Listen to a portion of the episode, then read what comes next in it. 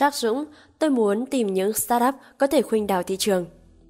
Là nhà đầu tư nhiều năm làm việc ở nước ngoài, ông Nguyễn Mạnh Dũng mới gây dựng một quỹ đầu tư riêng mình tại Việt Nam và mong muốn tìm kiếm những startup tiên phong. Ở tuổi 40, ông Nguyễn Mạnh Dũng đã quay về Việt Nam thành lập quỹ đầu tư Do Venture cùng Lê Hoàng Uyên Vi, cựu CEO ESP Capital và Adezoi.com với mong muốn tìm được những người tiên phong, những startup có khả năng khuấy đảo thị trường. Doanh nhân này nổi tiếng với tên gọi Shark Dũng khi tham gia chương trình Shark Tank tại Việt Nam. Trả lời phỏng vấn của Dinh, ông Dũng nói rằng công việc của một nhà đầu tư không hào hoa, không đơn giản như mọi người vẫn nghĩ. Nhà đầu tư phải lăn lộn cùng với startup cả một chặng đường dài để đạt được thành công. Để đi chặng đường dài đó, ông nói rằng phải làm bạn được với những nhà sáng lập, founder, khi đó mới có thể hiểu, chia sẻ và cùng vươn tới sự thành công của doanh nghiệp. Thời kỳ khủng hoảng có thể thai nghén những startup lớn mạnh. Thưa ông, ở tuổi 40, ông vừa khởi nghiệp với việc thành lập quỹ đầu tư Do Ventures. Khởi nghiệp trong lúc kinh tế suy thoái bởi đại dịch Covid-19, ông thấy cơ hội và thách thức là gì ạ? Tôi đã bắt đầu đầu tư và hỗ trợ các công ty khởi nghiệp về công nghệ từ đầu năm 2008 đến năm 2019, nhận thấy thị trường này có rất nhiều nhà đầu tư vào Việt Nam và cơ hội cho các startup Việt Nam. Ở Cyber Agent, 13 năm là đủ lâu. Tôi đã tính đến việc hoặc nghỉ ngơi một thời gian hoặc đi theo con đường riêng của mình. Sau một thời gian tôi nhận thấy bản thân còn rất trẻ và muốn đồng hành với các bạn khởi nghiệp nhiều hơn. Vì vậy, tôi và Lê Hoàng Uyên Vi đã trao đổi và thành lập Du Ventures. Nó ra đời trong bối cảnh có rất nhiều thách thức, kinh tế suy thoái, hạn chế việc đi lại giữa các nước vì dịch bệnh. Việc tiếp cận các nhà đầu tư rất khó khăn vì không thể đi lại, trao đổi trực tiếp. Việc trao đổi phải thông qua mạng Internet, vì vậy để trình bày cho người ta hiểu và cảm nhận được nhiệt huyết của mình là rất khó. Tuy vậy, chúng tôi vẫn xúc tiến thành lập quỹ và tiếp tục công cuộc hỗ trợ startup. Chúng tôi gặp thuận lợi là có những đối tác lâu năm hoặc làm việc từ trước khi dịch Covid xảy ra thì họ vẫn quyết định hỗ trợ Duventure. Chúng tôi cũng nhìn thấy những cơ hội từ khủng hoảng. Điển hình từ năm 2008 đến năm 2009, khi suy thoái kinh tế toàn cầu xảy ra trong lúc khó khăn. Các nhà khởi nghiệp luôn nghĩ đến những ý tưởng để giải quyết bài toán của cộng đồng, của người tiêu dùng. Rất nhiều công ty đã rời trong thời kỳ khủng hoảng. Vì thế, khi nhìn lại, tôi tự tin ngay cả thời kỳ khủng hoảng thì những founder đang đưa ra những lời giải cho bài toán cộng đồng thị trường.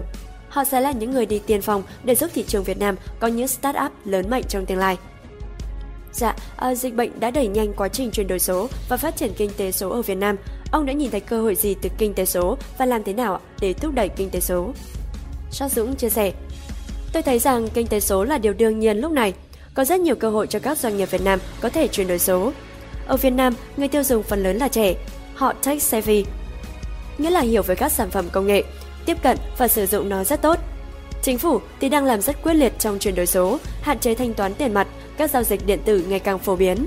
Việc quản lý dựa trên nền tảng công nghệ đang được diễn ra nhanh chóng.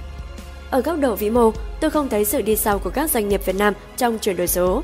Cái chúng ta thiếu là làm sao để có nhiều công ty lớn ở Việt Nam. Họ có những sản phẩm không chỉ phục vụ thị trường trong nước mà còn có thể tiến ra sân chơi quốc tế. Và để làm được điều đó thì chúng ta cần đầu tư một cách mạnh mẽ. Vốn nhà nước và vốn tư nhân phải song song với nguồn lực của nhà đầu tư nước ngoài. Về mặt công nghệ kỹ thuật và nguồn vốn thì các nước phát triển vẫn đi trước chúng ta. Vì thế, tôi nghĩ Việt Nam nên mở cửa để tận dụng lợi thế từ nguồn lực nước ngoài để công cuộc chuyển đổi số diễn ra nhanh hơn. Tại sao ông chọn Lê Hoàng Uyên Vi để làm cộng sự của mình ạ? Sát Dũng cho biết, từ đầu năm 2010, tôi được CEO của Tiki giới thiệu về Lê Hoàng Uyên Vi. Lúc đó Vi đang khởi nghiệp ở một trang thương mại điện tử về thời trang. Sau đó hai anh em vẫn giữ liên lạc. Sau khi Lê Hoàng Uyên Vi quyết định rời AD rồi và trở thành CEO của ESP Capital, chúng tôi đã có cơ hội hợp tác chung, đầu tư nhiều hơn. Trong thời gian đó, rất nhiều nhà đầu tư nước ngoài đến từ Nhật Bản, Hàn Quốc, Singapore, Thái Lan sang Việt Nam để tìm kiếm cơ hội. Tôi và Vi nhận thấy đây là thời điểm tốt để cả hai có thể làm gì đó to lớn hơn. Thay vì làm cho tổ chức nào đó thì tôi và Vi cùng xây dựng một quỹ đầu tư cho người Việt Nam không chỉ ở trong nước mà còn cho người Việt ở nước ngoài mong muốn khởi nghiệp. Đi nhậu, cà phê có thể giúp founder thả lỏng, chia sẻ rất nhiều điều. Ông bày tỏ mong muốn tìm những người dám khuấy đảo thị trường khi thành lập doventure Khuấy đảo ở đây nghĩa là gì ạ? Sát Dũng trả lời phỏng vấn. Khi nói đến khởi nghiệp thì tôi thường nghĩ đến đó là những mô hình kinh doanh mới, những công nghệ mới, hình thức mới mà chưa ai làm, chưa ai sử dụng. Đương nhiên, người đi khai phá thị trường luôn chịu nhiều rủi ro và thách thức, xác suất thất bại thường sẽ cao hơn người thành công. Chính vì thế, việc tìm ra người tiên phong có thể khuấy đạo thị trường và dẫn dắt cuộc chơi là thứ mà quỹ đầu tư của chúng tôi tìm kiếm trong thời gian tới. Trước kia, khi tôi đầu tư Foodie thì nền tảng giao thức ăn chưa được phổ biến. Sau khi Foodie triển khai đã thay đổi hành vi tiêu dùng, thay vì ra ngoài mua đồ ăn thì họ đặt qua ứng dụng. Ở một góc độ khác, các sàn thương mại điện tử thay đổi hành vi tiêu dùng của rất nhiều người. Tôi đánh giá các lĩnh vực như y tế, giáo dục đang rất mới và có nhiều tiềm năng để tìm được những người dám khuấy đảo thị trường. Vậy tìm được người có khả năng khuấy đảo thị trường có khó không, thưa ông? Mỗi lĩnh vực như thế thì phải tìm từ 5 đến 10 năm. Rõ ràng là có nhiều doanh nghiệp khởi nghiệp thương mại điện tử thì tìm được người dẫn dắt cũng chỉ 3 đến 5 năm. Trong các mảng giao thức ăn, thanh toán điện tử thì các công ty dẫn đầu đều phải trả giá rất đắt. Ở các lĩnh vực logistics, kho hàng, giải pháp quản trị doanh nghiệp thì cũng chưa có người đi tiên phong. Trong 5 đến 10 năm tới, DuVenture hy vọng sẽ tìm được người có khả năng tiên phong và hỗ trợ cho họ. Là câu chuyện dài chứ không thể diễn ra trong 1 đến 2 năm. Ông từng nói muốn hỗ trợ startup thành công thì ông phải chơi được với họ. Ông chơi với họ như thế nào ạ?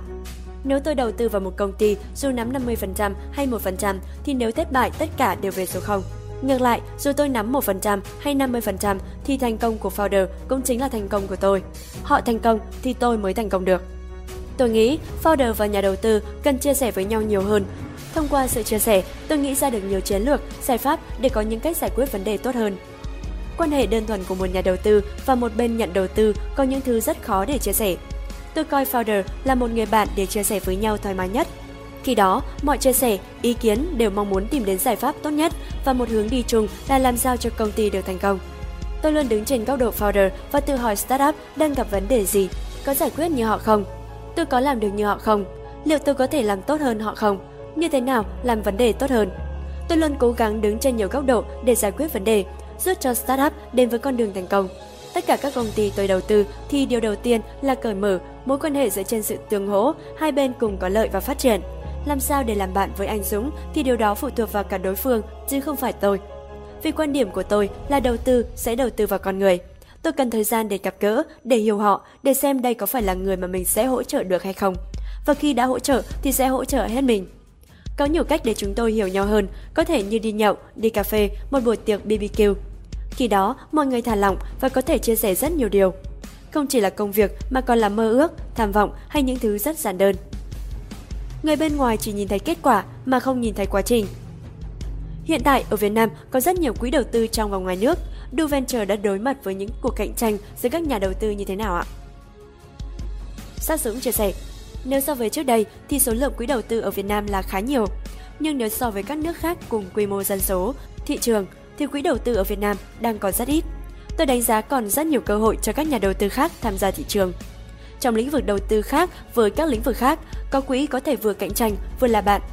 Các nhà đầu tư có thể bắt tay nhau để cùng đầu tư ra một số công ty hay thương vụ nào đó. Ngược lại, một số quỹ nào đấy cũng cạnh tranh để trở thành nhà đầu tư đầu tiên hay duy nhất. Tuy nhiên, việc cạnh tranh không phải là một mất một còn mà diễn ra rất tế nhị. Do Venture là cái tên rất mới trên thị trường, nhưng nhà sáng lập thì không còn mới. Với tôi thì 13 năm lăn lộn trên thị trường giúp cho nhiều founder thành công. Lê Hoàng Uyên Vi cũng đã có thời gian lăn lộn với nhiều startup ở Việt Nam.